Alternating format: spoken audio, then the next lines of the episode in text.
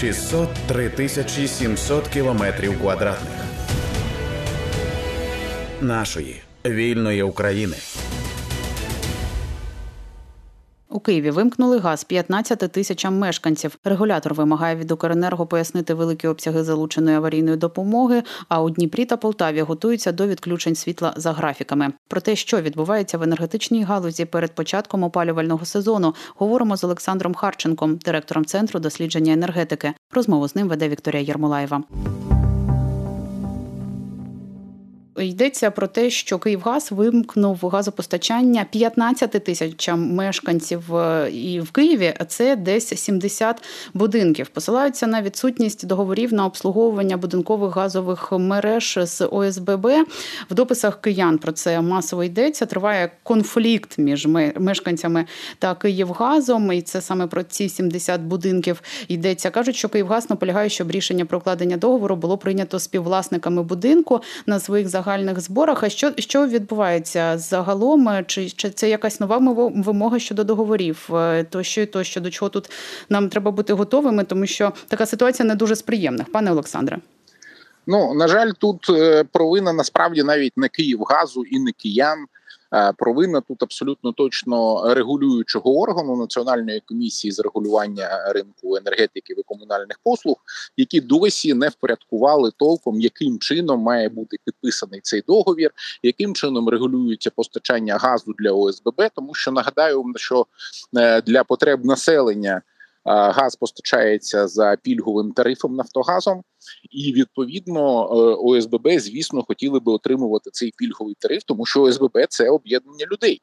А з точки зору тих тих регуляцій, які існують сьогодні, ОСББ намагаються прирівняти до комерційних споживачів, і безумовно тоді е, ціна газу буде не пільговою, а в 3-3-4 рази е, більшою. І безумовно для ОСББ це буде серйозним ударом. І якщо чесно, НКРКП тут ну на мою думку злочинно не допрацьовує і має терміново втручатись, наводити лад і е, приймати такий формат договорів і. Прирівнювати ОСББ відповідним чином до е, населення, щоб люди могли спокійно війти в опалювальний сезон і не думати про те, що в них немає газу, чи газ буде захмарно дорогий.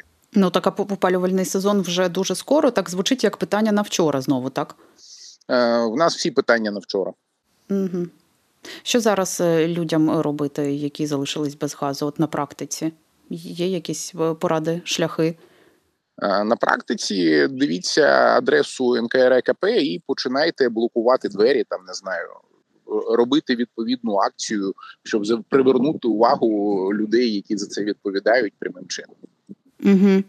Ну так, е, і з огляду на те, що опалювальний сезон вже дуже скоро. Тут ще одна новина про те, що регулятор вимагає від Укренерго пояснити великі обсяги залученої аварійної допомоги. Ну це е, було минулого місяця в серпні. Так велике споживання. Нацкомісія з енергоринку та комунальних послуг надіслала офіційного листа Укренерго. кажуть, що треба невідкладно надати інформацію про причини частого залучення аварійної допомоги від сусідніх країн для для балансування енергосистеми України. Липень-серпень, ну це ж спека стояла, кондиціонери тощо, наскільки ми пригадуємо. Ну і кажуть, НКРЕП стурбована, що Укренерго не шукало резервів для балансу енергосистеми та покриття дефіциту електроенергії серед українських генеруючих підприємств. А наскільки це було можливо зробити? І тут яке у вас бачення щодо цієї ситуації, пане Олександре? Ну ви знаєте тут це ще одна ситуація. Я не знаю, так склалося, що підібралося під ефір ситуації, в яких НКРКП, на жаль, демонструє власну абсолютну неспроможність навіть до здорового глузду. І е, в них є величезна проблема зараз з ринком електроенергії, яка полягає в двох речах: по перше, НКРКП обмежило ціну електрики на українському ринку і таким чином різко обмежило імпорт електрики з Європи. І і цей запит на аварійну допомогу є наслідком цих дій. І покупці потенційно імпортувати не можуть, тому що їм заборонено сплатити чесну ранкову ціну європейського ринку е, тим, хто міг би з Європи постачати. В результаті Укренерго вимушений просити аварійну допомогу.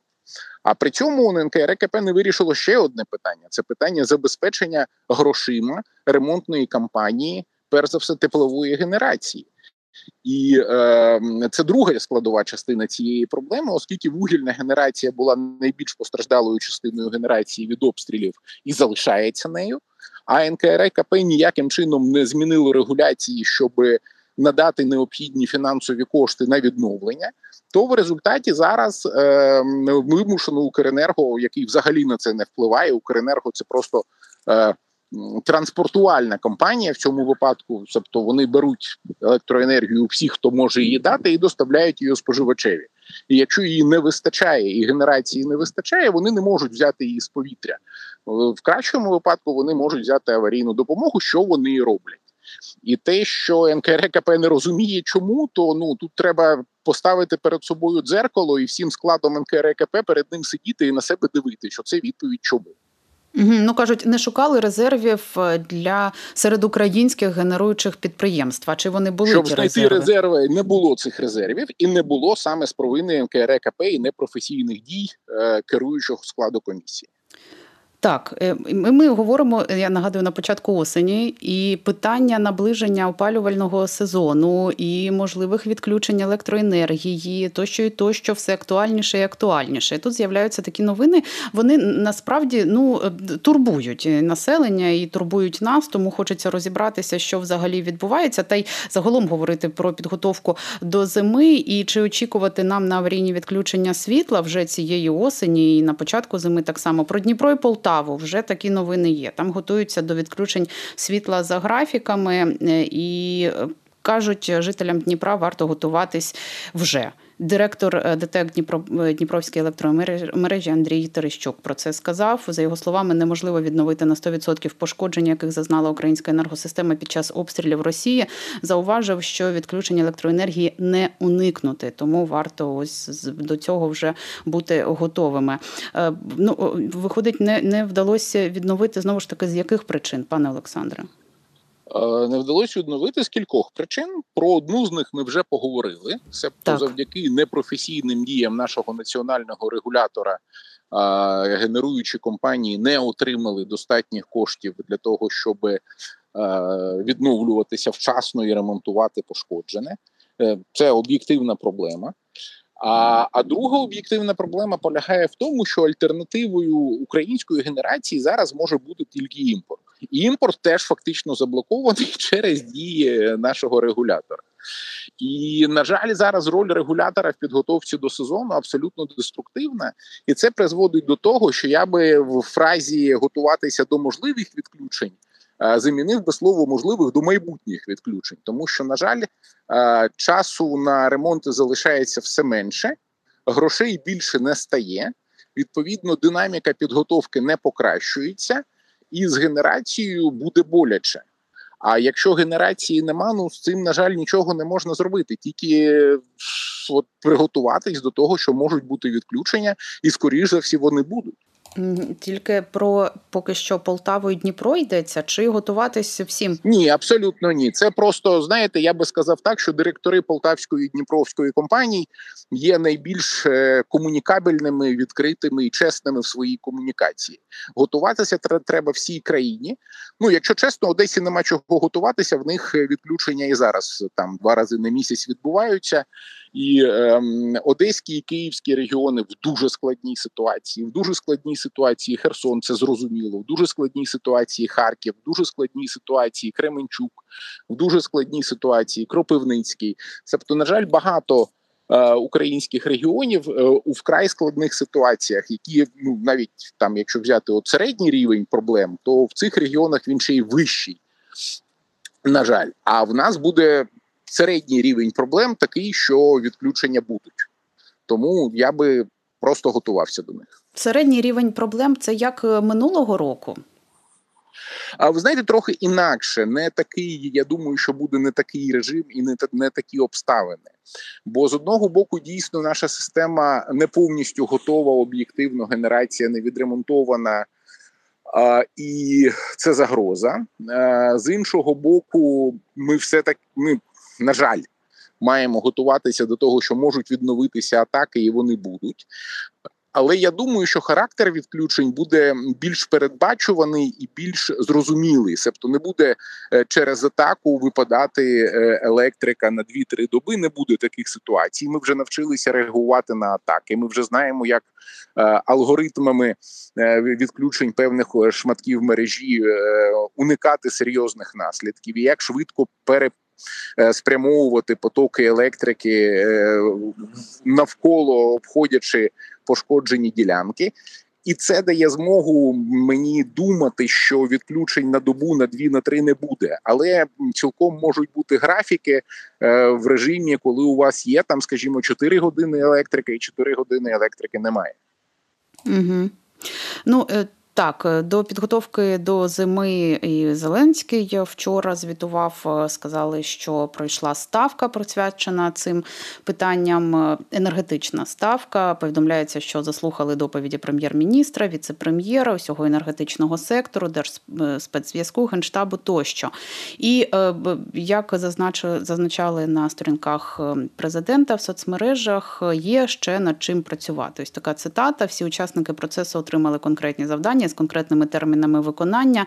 До цієї теми буде особлива вимога. Е, увага, увага. І якщо говорити про конкретні завдання і конкретні терміни виконання, ми маємо розуміння, як цю ситуацію, хоч трошки поліпшити, тому що ну вже дуже скоро почнеться опалювальний сезон. Тут залишилось зовсім зовсім мало часу.